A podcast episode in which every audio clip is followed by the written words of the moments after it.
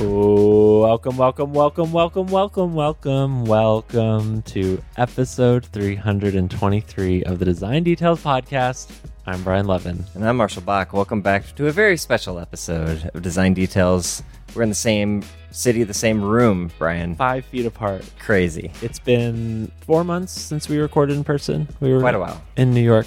Oh yeah, yeah. It's good to be good to be here. I've been in San Francisco this week, and uh, we're getting to spend the weekend just chilling out, shooting shit, talking about design, Mm-hmm. which is what we're here for. Episode 323. Uh, we have a bunch of new supporters this week. Y'all are the best. Yes. So last week we announced that we are simplifying our Patreon model. It is now one tier, one dollar a month minimum. Pay what you want. All supporters will have access to a sponsor-free personal feed as well as access to all bonus land content. We have one bonus land episode out now, but more soon. So some new supporters this week. Huge shout out to Timothy Hui Fai Lee. Mina Balasubramaniam, Darren Soulsby, Sahil Chaturvedi, Will, sup Will. I see your last name in your email, but I think it's private. Ronald Hoon, Kristen Schwartz, Cord Miller, Michael Gulliver, and Kevin Bennett. Oh my gosh, thank you everyone who jumped on board. If you would like to support the show, it helps offset the, the costs of making it and helps us keep producing this every single week. Go to patreon.com slash design details. So thank you again, everybody. We also have support this week from our newly renamed tier, our golden ratio supporters. First up is Sisu. Sisu is looking for a thoughtful and data savvy designer to help build the next generation of analytic software. You can find out more at sisu.ai. That's S I S U.ai. Also, thank you to Flywheel. Flywheel is a delightfully designed, managed WordPress hosting platform thoughtfully built for busy creatives. Streamline your workflow with their slick platform, a sweet set of workflow tools perfectly made for designers. Get started at getflywheel.com slash design details. That's getflywheel.com slash design details. So thank you, Flywheel. Thank you, Sisu. And thank you, everybody uh, who's hopping on board that Patreon train. The train is rolling. Yeah, the train to bonus land. the train to bonus land is on its way. Hop on choo board. choo, Brian. Choo choo. choo choo, nerds. All right. So that was Patreon. We got a little bit of follow up this week as well. Y'all tweeted at us this week. Apparently, our first tweet comes from Pavel Sizmenskowitz. Pavel says, This type of design details episode is my favorite one, referring to episode 322 last week about designing app onboarding experiences. Glad you liked it. We also heard from Nathan Lindhall, who recommended Design Details FM, said it's more focused on product and career than on brand and creativity, but for sure, insightful conversations. Thank you, Nathan. We also heard from Manny, who was our question asker last week. Yes. Manny asked about designing onboarding and says, Thank you guys for answering my question again. And Jesus Christ, there's a lot I need to take note for. It's like the dark mode episode all over again in a very good way. Heart eyes emoji. So keep the questions coming, Manny. We will do our best. We also heard from Adam Carroll, said that he really enjoyed episode 322. Thanks, Adam. Sahil Chaturvedi says, Finally, I'm a Patreon supporter. Thanks for all the great content and genuinely useful information. Always just feels like I'm chatting with a couple buddies about ah, design. Thank you, sir. Oh, Buddies, making friends. that's how I feel about this podcast too. Me too. Just chatting with a bud. We also heard from Michael Knepprath, friend of the pod, very important pixel, longtime supporter, question asker, tweeter. Interactor. Michael says the tier change feels very good, IMO, simple and welcoming. So That was the hope. yeah, hopefully. Hopefully everyone else feels the same way.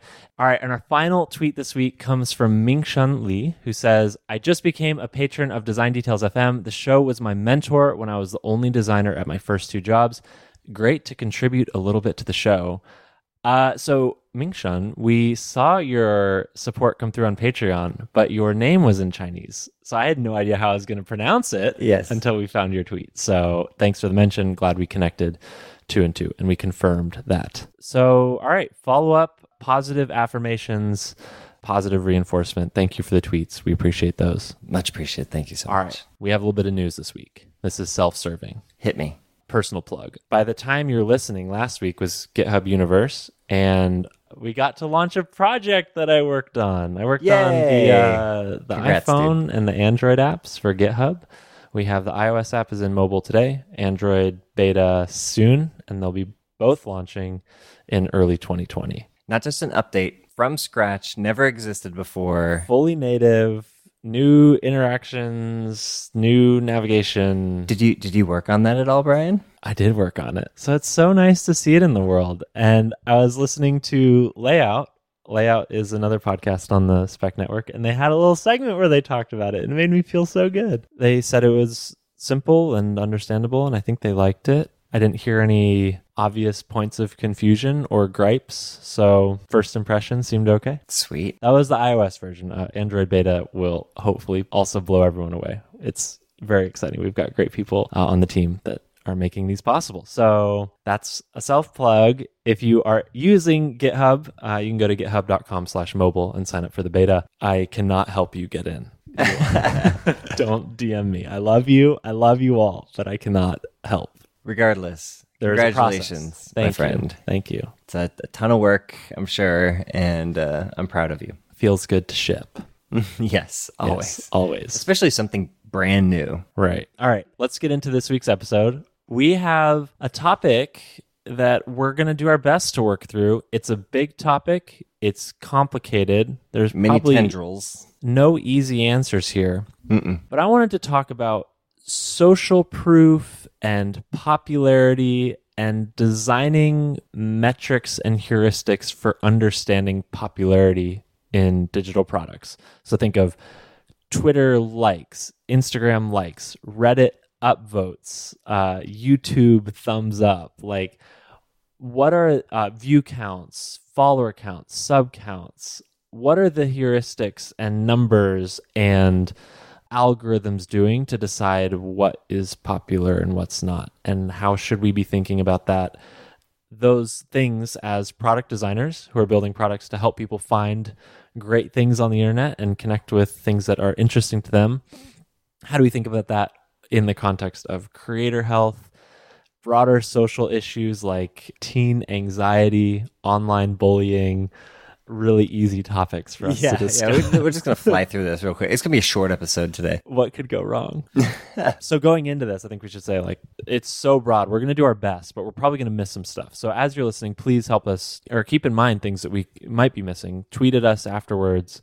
We want to know more here. I guess I want to kick this off just with the news that came out this week, which was that Instagram is continuing to roll out their experiment, which is hiding like counts publicly on Instagram posts. And this week they're starting to experiment with that in the US. And it looks like it might be a global rollout at some point where they're going to completely hide like counts from the public, but creators will still be able to see who's liking their mm-hmm. posts. So you just fill in that heart, and that's all Yeah. you do. You don't see a number go up. Yeah. So, from your point of view, like, what do you think about this decision? If you were a product designer working on Instagram, if you had to sit in those shoes, what's the conversation happening behind the scenes of like, all right, maybe we should hide this thing that has been here since the beginning, but maybe it's not a good thing anymore? Oh no. Um, Speculate for me, Marshall. okay, so what's what was what's the conversation that happens behind the scenes that that produces this type of experiment? Is that what you're asking? Sure, yeah. I mean, we can speculate a little bit, right? Sure. And also, they have talked about like we know there's some issues with anxiety, and we can talk about posting culture and deleting and Yeah, that would be the main place that my mind would go would be the prevalence of basically stress and anxiety due to the numbers that creators are looking at constantly and the competition that arises from that type of thing. Also the the discouraging numbers that can rise from from negative signals like that, not just positive signals but negative ones.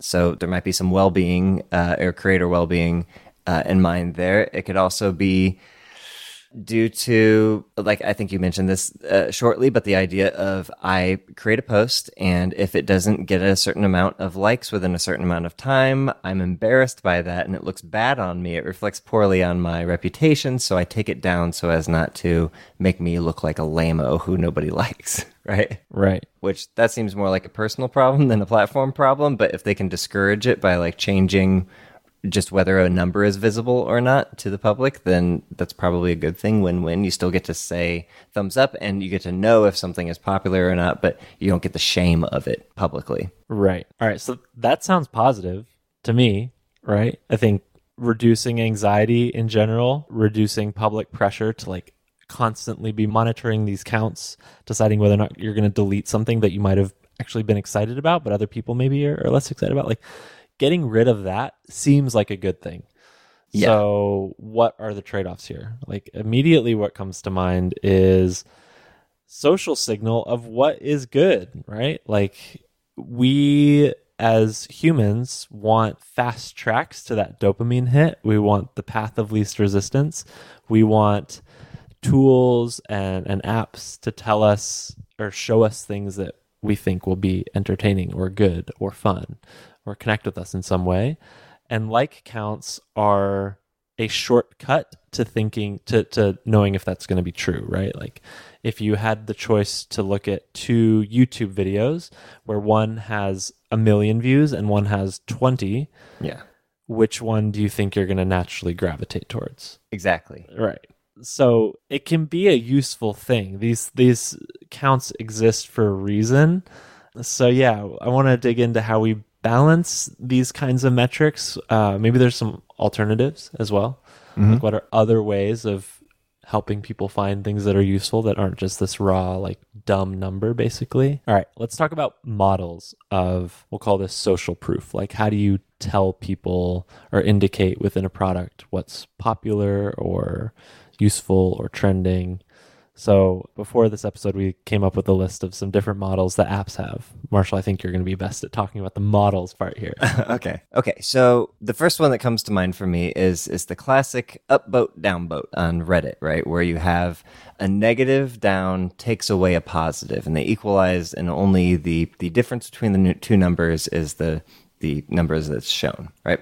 So things that are good go up and things that are bad go down. And then you have similar models that have an upvote and a downvote like YouTube, but they aren't they don't negate one another, right? So you you have two separate counts and there's a ratio, but they don't subtract from one another. And then uh, you have purely positive, right? So, for example, uh, Twitter has just a like, and we can talk about the difference between favoriting and liking as we move forward. But that's just a single positive signal, and a similar thing with with Instagram. But then you kind of have to take into account other things like comments and uh, retweets, replies, all those other signals. Do we want to talk about that right now? Yeah, yeah, let's dig into it. So, th- okay, so we'll call these like the raw count score, and some of them are purely additive, some are dual, the YouTube model, and some are how would we describe the right one? What what should we call that? Uh, algebraic. That sounds way smarter than it it, sounds probably like a smart but- way to say yeah. Subtract a number, but there's uh, okay. So those that's one count, and then there's also other things like comment counts, uh, retweets, and there's an important element as we're gauging what's useful or what we should spend more time reading in the ratio there, right? Mm-hmm. So tell me about different ratios in, Well, in okay, let's let's imagine, for example, a tweet that has a thousand likes, right? Right. There's it, it means something different if that tweet has a thousand likes and two comments or two replies, right? And and a thousand retweets, right? That means something very different about that same tweet than one that has a thousand likes and ten thousand replies uh-huh. and like a hundred retweets, right? Yeah. That means that means that people are having more conversation about it than they are agreeing with it outright just by saying, "Yes, I like this." Thumbs up, right? Which in Twitterland means like brace yourself. Yeah, There's you're, a you're dumpst- underwater. You are walking into a dumpster fire. yeah, you're underwater. Your ratio is upside down. Yeah. This is bad. Um, so it's not just the pure like count. It's it's a it's a formula based on other signals as well, right? Right. Yes, I think the ratio here is like another layer deeper. And then I think maybe the last thing to call is just uh, other kinds of measurements that might be publicly displayed. I think the YouTube view count is Counts. it's like non opt-in, right? Like that count will increment just by the virtue of you clicking on the link. You don't have a choice to decide whether or not you liked it or not. You can't give it a, a affirmation. It just goes It's up. attention, right? Attention, right. That's that's concurrent viewers on live streams. That's Yeah. yeah, view counts. That's watch hours, whatever it happens to be. Uh, unique impressions, etc. yeah, page views. So those aren't a measure of quality, I guess, but they're perhaps just a measure of virality. Like there's just traffic landing here, but we can't Eyeballs. necessarily say whether or not the content is high quality. There's also a ratio at play there. So, for example, if you create video content and there's a number that keeps track of the number of hours that have been watched of your content, and you have 10 videos that are each 10 minutes long, but you have thousands and thousands of hours, that means a lot of people are watching your videos, right? You can probably also tell that from the number of views, but yeah, even these, even these numbers that only go up, like, are part of the ratio as well. Okay, so we've got some measurements here. I want to talk about the verbs that are used. here. Okay. Okay. Yeah, So yeah. You, at the beginning, you mentioned there's up up votes and down votes. I said up, I know you and said down- votes in proper Reddit fashion. yes. Liking, favoriting, reacting, Mm-hmm. thumbs up, thumbs down. Doesn't matter. What are the words? D- does the verb here mean something? I, I think it does, right? Like, I, I think Uh-huh. That was it- a leading question. Okay, it, it matters yeah. a lot. Yeah. I think it really does matter. Um, the the example we were talking about before this is is this is kind of a little bit morose, but like the dead grandma problem of like if I create a post and the only interaction method on my post is the thumbs up, but my post is about my grandma just died, like what does that mean to to, to thumb that up? Do you know Marshall liked your dead grandma? like that's a terrible terrible thing. So you want to have a variety of things like let me cry at that or let me like be sad at that thing, right? That's the that's a proper signal, and we see Facebook doing this, right? But that's a whole. th- There are variations on a single positive signal because all of those things are generally a positive uh, sentiment, right? Even even like the angry face, it's typically used to be like I'm angry for you, the poster, at this thing that you're posting about, right? Right. So yeah, how do you how do you split those signals up, and how do you how do you represent them? Do you say the name of the thing under them? This is another thing we were talking about. Do you want to go into it? the like do you display a label in Yes. conjunction with an icon So so do you just let the glyph speak for itself? Yeah so twitter you see a heart icon and they don't really use the label like. I think maybe if you had to find a list. When you go into a tweet detail, it says number like n likes. yeah and then on a profile the tab is called likes. But when mm-hmm. you're browsing the tweets themselves it's just an icon a heart that mm-hmm. is left up to interpretation of, of the u- viewer at that time. Is it something sad? The heart means i'm sending love or empathy. Is it funny? It's i thought this was funny so i'm gonna like it. If i'm angry about it well maybe you retweet it. Mm-hmm. Sort of like subtweet it. Imagine a similar thing. This is a, a little bit of a tangent, but imagine a chat app that only has hearting as the as the one reply method or the one reaction method. Like that can be a very strong signal in a one to one interaction of like, you know, uh, I'm, I'm talking to you and you're like, oh, we should go see this movie at this particular time, right? And I heart that, like, I love this, right? That might not be the same thing. Or like, I'll see you in 10 minutes. Like, I'm not going to love that, right? You know I i mean? love that i'm gonna see in 10 minutes Exactly. No, I, but if that was a thumbs up, like okay, cool, right? Right. That's that's the right signal. So limiting and and also the context that it's in means very very different things for just a heart, right? Yeah. Um, when it's a public thing, like oh, I like this photo, heart is pretty innocuous. But when it comes to one-on-one interactions or something like that, it's a little a little different context. Yeah, I like seeing the way these are also just being iterated on over time, right? Like, no, it doesn't seem like anybody's quite satisfied with their mechanics here. So, for example, Facebook rebranded the like button to the reactions, right? Like, mm-hmm. there's five reactions. They realized that the emotion you could feel towards a post is way more complex than a like, especially with friends and family. Right? The, the dead grandma example. No problem. Yeah. Uh, we saw Twitter evolve favorites to likes, where before favorite is positive, but maybe a little bit more neutral, like emotionally speaking, than a like. Like a favorite could, I mean, you have a favorites bar in your browser, which is like a bookmark. Like, Right. I'm not making an emotional endorsement of this, but I'm, I need, I, I'm keeping I'm gonna save it for I later. keep track of this, right? Yeah, yeah. But totally soon as- different connotation. if you rebrand that to like, I mean, people did freak out, right? They were like, I didn't like those things. Mm-hmm. Yeah. You're saying that I'm endorsing them on some level when a favorite is, in fact, a very different use case. I was collecting them. I was bookmarking them. Yeah. Don't- isn't there a bookmark action now though on tweets? And yeah, not, not they added bookmarking. Yeah. but but they transitioned from favorites to likes. Yes. So that was the same list. So anything that you favorited before as a bookmark now became a like, and now you have to rebookmark all the things you favorited that are now likes. Exactly. yeah, that's the that's the tough part too. Of like, if you decide midstream that like this is the wrong verb, this is the wrong glyph, this is the wrong sentiment, how do you handle the handoff from one to the next, right? Yeah, it's really hard to change these things after the fact. Like those initial decisions will perpetuate forever, which gets you into tricky territory if you make those decisions early on in a product's life cycle and then your product goes on to other uh, locales, different languages. Much larger scales. How do you translate the emotion of liking something to every language? How do you translate a thumbs up to every language? Mm-hmm. Like hand gestures mean mm-hmm. different things in different Ooh, boy, cultures. do they. Colors mean different things. Colors mean different things. So yeah, how how do you even think about the internationalization? Which I think is why we generally see the move away from labels as uh, next to the input mechanic. It's mostly just iconography Emotion. or yeah in facebook's case like heavily animated highly produced emotional emoji right Yeah. not even flat emoji like they want to convey something richer there because that feels more universal than a label like or favorite or you know It's hard to mistake an angry face. yeah Right. yeah so let's bring all okay so we've listed out a ton of stuff let's bring this back to like Yeah, what have we said anything yet? We're just like l- l- listing things. we're listing things that maybe hopefully some folks are curious about. Let's talk about how we should be employing these as product designers. Okay. These are the tools at our disposal. Should we be surfacing them at a public level? So let's bring it back to the Instagram mm-hmm. hiding likes. Mm-hmm.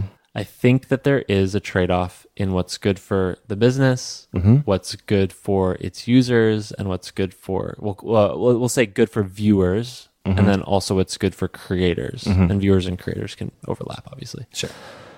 What's your opinion, or, or how do you think about drawing a line of the numbers and things that we've created to track engagement are no longer healthy or relevant, and we should be hiding them? Yeah, I mean, so you mentioned a trade-off, and and yeah, I think this is a, a delicate balance, right? And I'm I'm probably not the perfect person to talk about this. I'm just a designer, but when when I do think about these things, I, I typically, as a user experience designer, I I usually think about people first, right? And typically, my mind goes towards the creator, right? Because because without the creator, there is no content for viewers to pay attention to. So like it all, it all comes down to that. And if I'm going to consider the creator in any of these things, I'm just going to be thinking about their well-being, right? And and their ability to build their own business on my platform. So you would prioritize the creator over the viewer in I in think any so. scenario. Okay. Yes, yeah. The the creator's ability to know enough to grow their business and grow their account, their channel, whatever it happens to be, but also not overload them with things that are just going to cause anxiety, right? So if there's any withholding of information, uh, it would have to be for the creator's benefit, right? And typically, when you see something like this, so for example, with with Instagram uh, taking away the the like count, they're taking it away from viewers, but they're not taking it away from creators. And I, I wonder, as we were talking about this, I, I started thinking about can you imagine a situation where you would have a user input that is visible only to the business, not to the creator or to the viewer, right? Because there are things that the business needs to know from a metric standpoint about you know, how they do their business that isn't necessarily applicable to viewers and to creators and and having that information is important for for creating new features and moving stuff around and making things better, etc.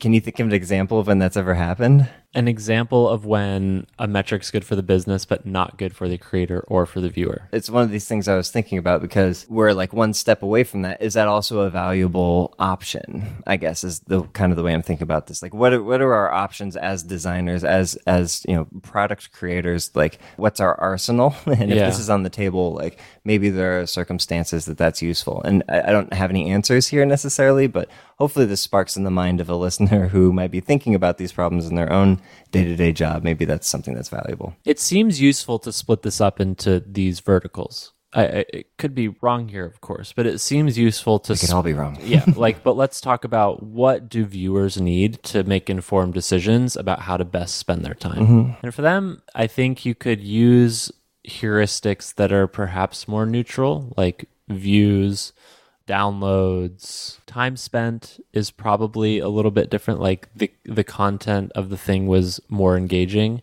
and couldn't necessarily or couldn't easily be as easily gamed as like sending a Reddit mob to go downvote something. That feels a little bit more neutral from the viewer perspective. But then of course we're living in the age of algorithms and I think you can do Yes. a lot just behind the scenes Exactly. of there's engagement, there's graphs of related content and related creators, and those kinds of things can probably surface not even necessarily popular content, but just things that feel more appropriate or relevant.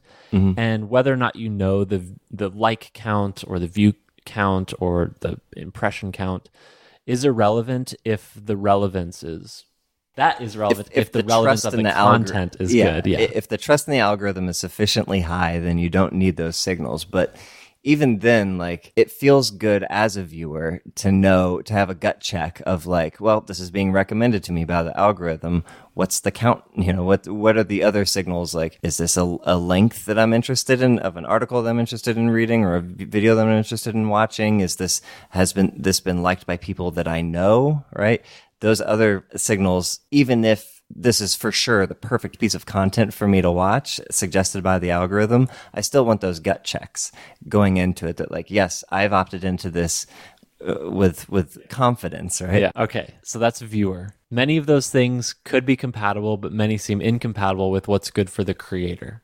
Yes. So from the creator's point of view, you want to know if you're creating good things, if mm-hmm. people are resonating with it, if people are seeing it. Like it's useful to know if somebody ever even saw it. Like, is the algorithm prioritizing you in any way mm-hmm. or not? So, having like counts, dislike counts, view counts. In fact, it almost seems like you want as much metrics as you can. But then you cross over into this world where you're so metrics driven that it can detract from the art or from the original intent of the creator. I mm-hmm. think when we had our episode with Pablo, he mentioned an example where if a particular tweet of yours goes viral, it can send really negative it, it can rewire your brain to prioritize tweeting like that even if mm-hmm. it's maybe not really you like maybe that was just a hot take but now you've been reprogrammed to think that hot takes are what people expect of you mm-hmm. and i think that's the path towards just internal chaos and anxiety Well, it's a it's a very it's a very human thing to uh-huh. do. It's a- like this is what every positive reinforcement well, this, well, this is what every toddler learns. Like you learn this as a young, young child. You do you make a funny noise or a funny face, and mommy and daddy laugh. And guess what? You're gonna do that same thing over and over and over again until it stops getting the reaction that you got that first time. So I'm not surprised that this is a human behavior, but is it healthy? yeah yeah Uh, should we be encouraging it? Should we be discouraging it as designers? Yeah. Well, if I'm going to answer my own question, I guess I think uh, we should probably be discouraging min maxing. Uh, that's a video game term, but like paying such close attention to the numbers that it becomes like more of a numbers game than it is like the reason you probably got into it in the first place, which is to pursue a passion for doing something that you love, right?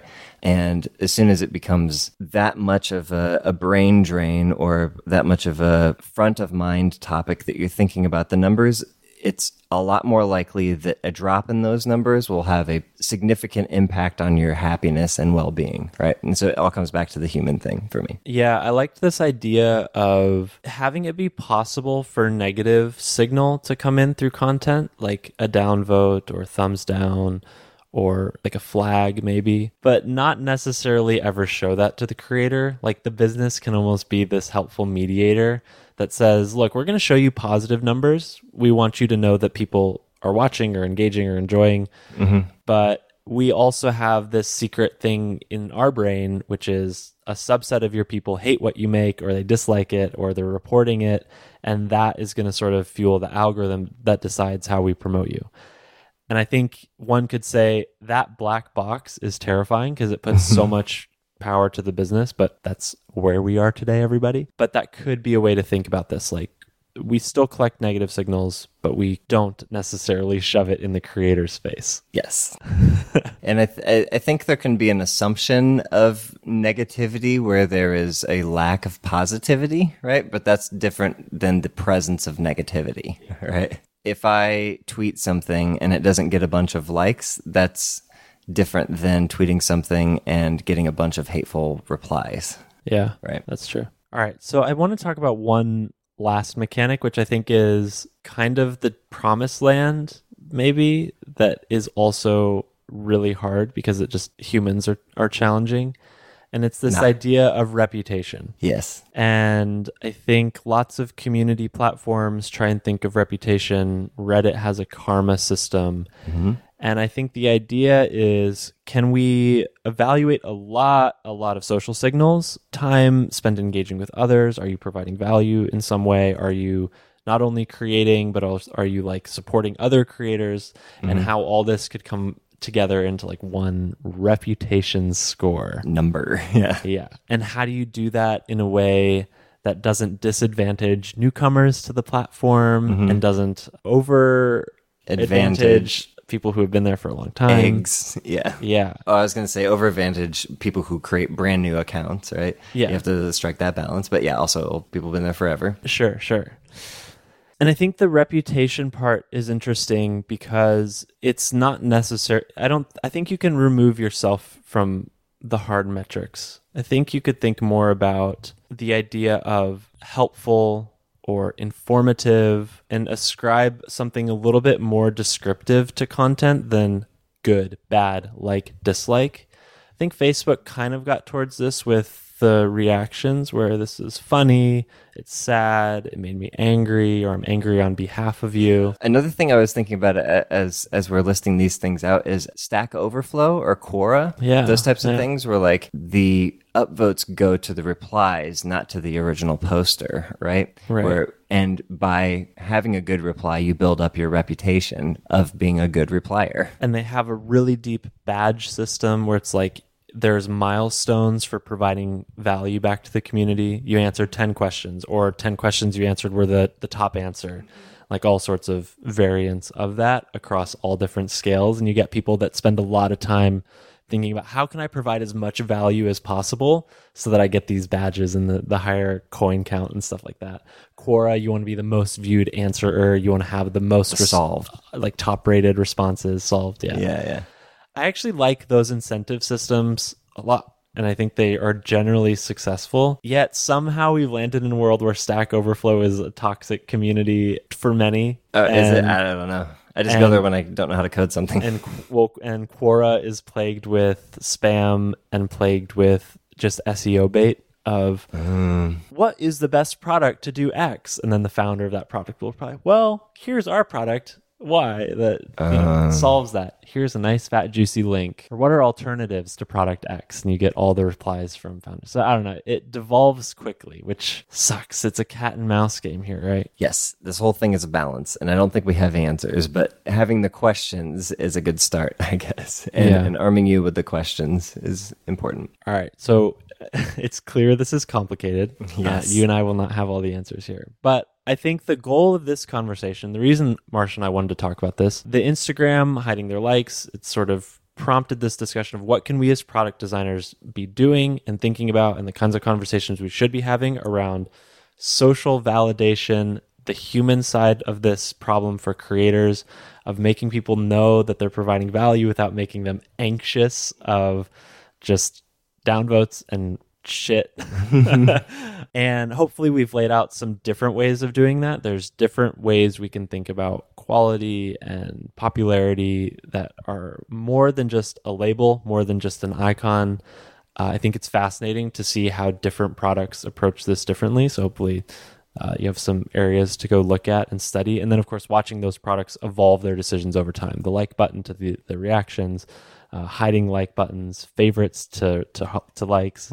All these kinds of decisions I think are fascinating, especially because the internet is changing as we go. Like, it's still so nascent, right? Like Yeah. it's still so young. We're just figuring this stuff out, but the risk is very, very high. Like we're playing with fire here. So like let's be very, very careful about how we make these decisions because the scale that a lot of these companies are operating at is is enormous, right? Right, right. We hope you enjoyed this brain dump, Yes, I, I think that's the only way to categorize this, Brian. but there's no answers here. So let us know what you think. What did we miss? What are other ways that you found in your products or in what you're designing to help people understand what content is good, what they should be spending time on, And what are the trade-offs? balance, Yeah. the trade-offs that you've had to make. I think this is uh, fascinating because it is a trade-off, right? Like, and it's Absolutely. so Life's. my mom used to say, and she still says, "Life's full of trade-offs, Marshall."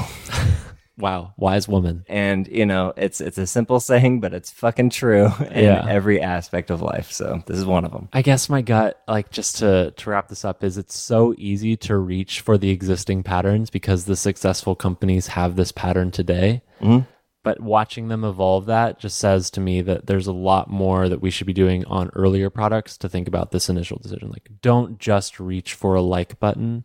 Actually, just one last example to call out here. I think the Basecamp Kudo is an interesting pattern here.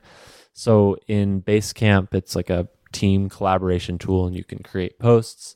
And they had a like button and it was just a count of things. Okay. But they changed it to a feature called Kudos, where it's basically a text input where you can type a few characters, like a very, very short message. And it's like a few emojis or say nice. And it's not long enough to give a comment or critique or feedback. And so you just have a, a little bit of a decision to add some fidelity to it, like nice, cool, great. It's not a raw count. It feels a little bit more like there's investment in it. Yeah. Uh, There, there's still ways to abuse that, right? Like Well- KYS, right? Yeah. Like that's only three characters. I can I can tell you to kill yourself in just three characters. Yeah. terrible. Yeah. How easily that pattern could get abused externally. Freeform text input for users. Bad idea. Anytime there's a text input, like your yeah, privacy, trust and safety, yeah, everything everything has become scary. Which is often like our, we've circled back around to why a button or an icon is so easy to lean on because you can avoid a lot of that, right? Mm-hmm. At the potential expense of your creators. All right. Let us know what you thought. What did we miss? Hope this was useful or thought provoking in some way. But let's jump into cool things and wrap up. Let's get it. Cool. All right, since you're the a guest in my home, Brian, uh, I'll let you go first. All right, my cool thing this week is a Figma plugin, which is f- ah, it's so cool. Uh, it's called Vectary 3D, Okay. and it is bridging the gap of 3D and 2D design Inside Figma. inside of Figma, kind of. So here's how it works. Okay. Vectary is an application that I've never used before, but it's a way to like model 3D objects and you can like place images on top of them, like shape things yourself. But they have a plugin that opens an interface where you can choose from pre created 3D models. So imagine like a phone or a laptop or a Teapot. television or a can, right? I said teapot. That was a 3D Studio Max joke and a Okay. Maya joke. Okay. For for those of you like the four listeners who know what 3D Studio Max and Maya are, they get the teapot joke. All right, continue. Okay. So you can choose one of those and then you just select a frame in your canvas and you can apply that frame to the 3D model. So imagine you're designing for a phone screen. You select the phone 3D model, select your screen, say apply to the model. Now here's the cool part. You can drag, click and drag your cursor on the 3D model to spin it, Orbit. cha- orbit, change the angle. There's like some ambient lighting, so it's casting shadow, and you get it positioned just how you want. Like maybe for a marketing page, you want that like off angle Nice soft shadow. yeah. And then from that, you can place an image, like it captures an, a snapshot of that 3D model with your design on top of it. It captures a snapshot, puts it back into Figma at a high resolution. Got it. It's cool. It's Okay. like two clicks to get a device mock up with your UI in it into Figma. You don't have to have all these like hardware comps and like all the other separate tools for 3D. It's like all integrated, puts out a snapshot, which is what you want, high resolution. Anyways, it's really cool. I had fun playing with it. I have a couple complaints with uh, how harsh some of the lighting is. Like on the iPhone mock, it it casts a pretty harsh glare on the screen, so it can wash out some low contrast screens, like a, a background wash with a white card or something. You can lose the contrast, but if they keep iterating on this, it will get better. They have a lot of other objects that they support out of the gate, so you should check it out. That's awesome. I'll have to check that out. Yeah. For all my iPhone apps I make. Yeah, yeah, yeah. Actually, I am making an iPhone app right now. I know. but yeah, maybe, okay. I have to check that out. I've been using Figma a lot more lately. mm-hmm. Getting in on the plugins? Yeah. Oh, yeah. I, I've been browsing that plugin store, buddy. Cool. Well, cool thing, Brian. I'll have to check that out. Cool. Hit me with yours. Okay, so my cool thing for this week, Brian, and I've I've infested you with it. I've infected infected you. Uh huh. That's the right word. In the new game I've been playing that is not new at all. It's been out for years and years, but Hollow Knight. This is a very hard game. It might be the hardest game I've ever played. I don't usually I'm not usually a competition or like you know i'm not i'm not trying to play hardcore games very much i'm more of a story kind of guy you know but the thing that drew me into this game is the story. So uh, if you've ever heard of dark souls this is that style of game where the the risk of death is very high and the the price for dying is very very high so it's very punishing but the world is beautiful it's made by two people essentially two two guys and then another person who did the sound the the the score which is also gorgeous but the entire game is outstanding i want to talk about uh, UX in this game real quick. So the lore is very cool. The game is beautiful. It's very fun to play. It's very hard.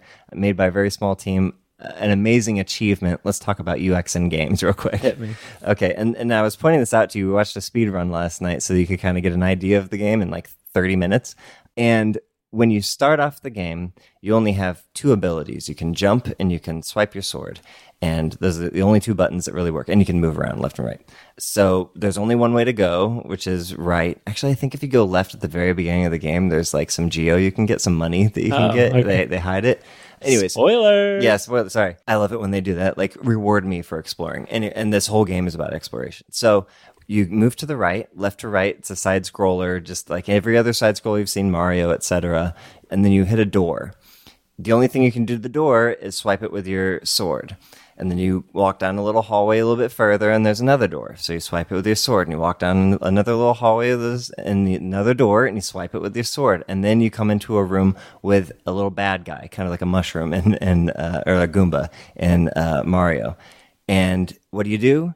You swipe it with your sword. The game has like taught you this is how you pr- you know th- It's these are the learning. tools available to you, right? And then in the next room, it's the same thing. You walk in, but there's a little pit that you have to jump out of, but it's not super deep or anything. You just have to like hit the button once because the longer you hold the jump button, the higher you jump, right? To, to a max.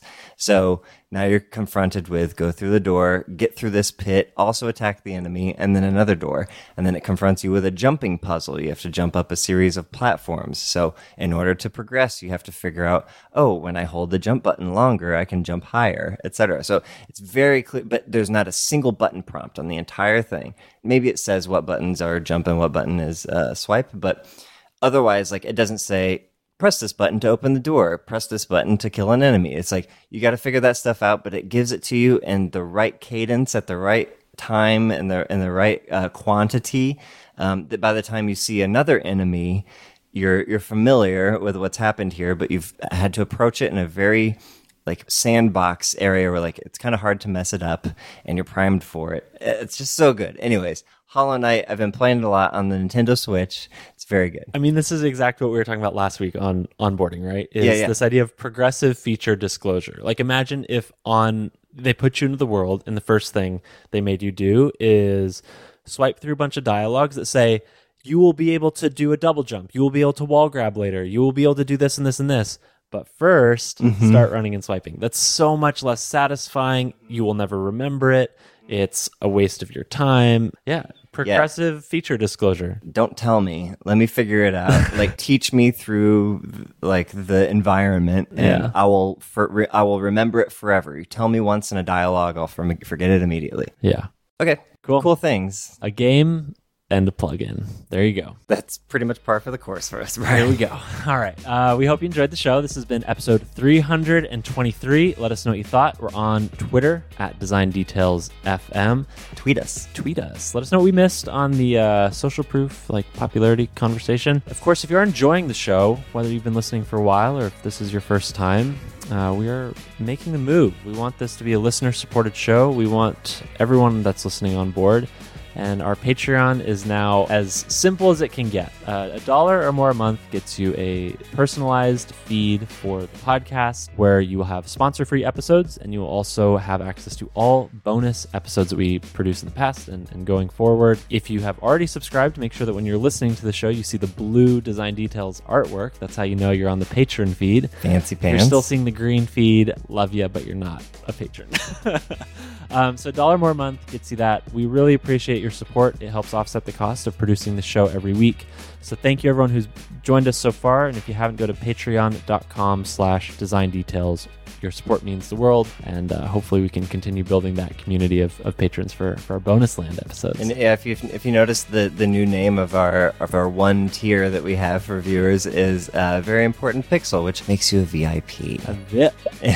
if you need more podcasts, go to spec.fm. We're part of a broader podcast network making shows for designers and developers just like you. That's at spec.fm. Go check out Layout by our friends Kevin and Rafa. They had a great episode last week talking about GitHub for mobile. about your thing. Uh, they talked about Figma and, and its UI quirks. It was a fun conversation. So go check that out and the other shows at spec.fm. Thank you to Sarah and Drew, our editor and producer, for making this show possible. They put this together every week. Make us sound smarter than we make are. us sound smarter than we are. So, thank you, Sarah and Drew. And yeah, thank you again, everyone, for listening. We'll catch you next week. Aloha.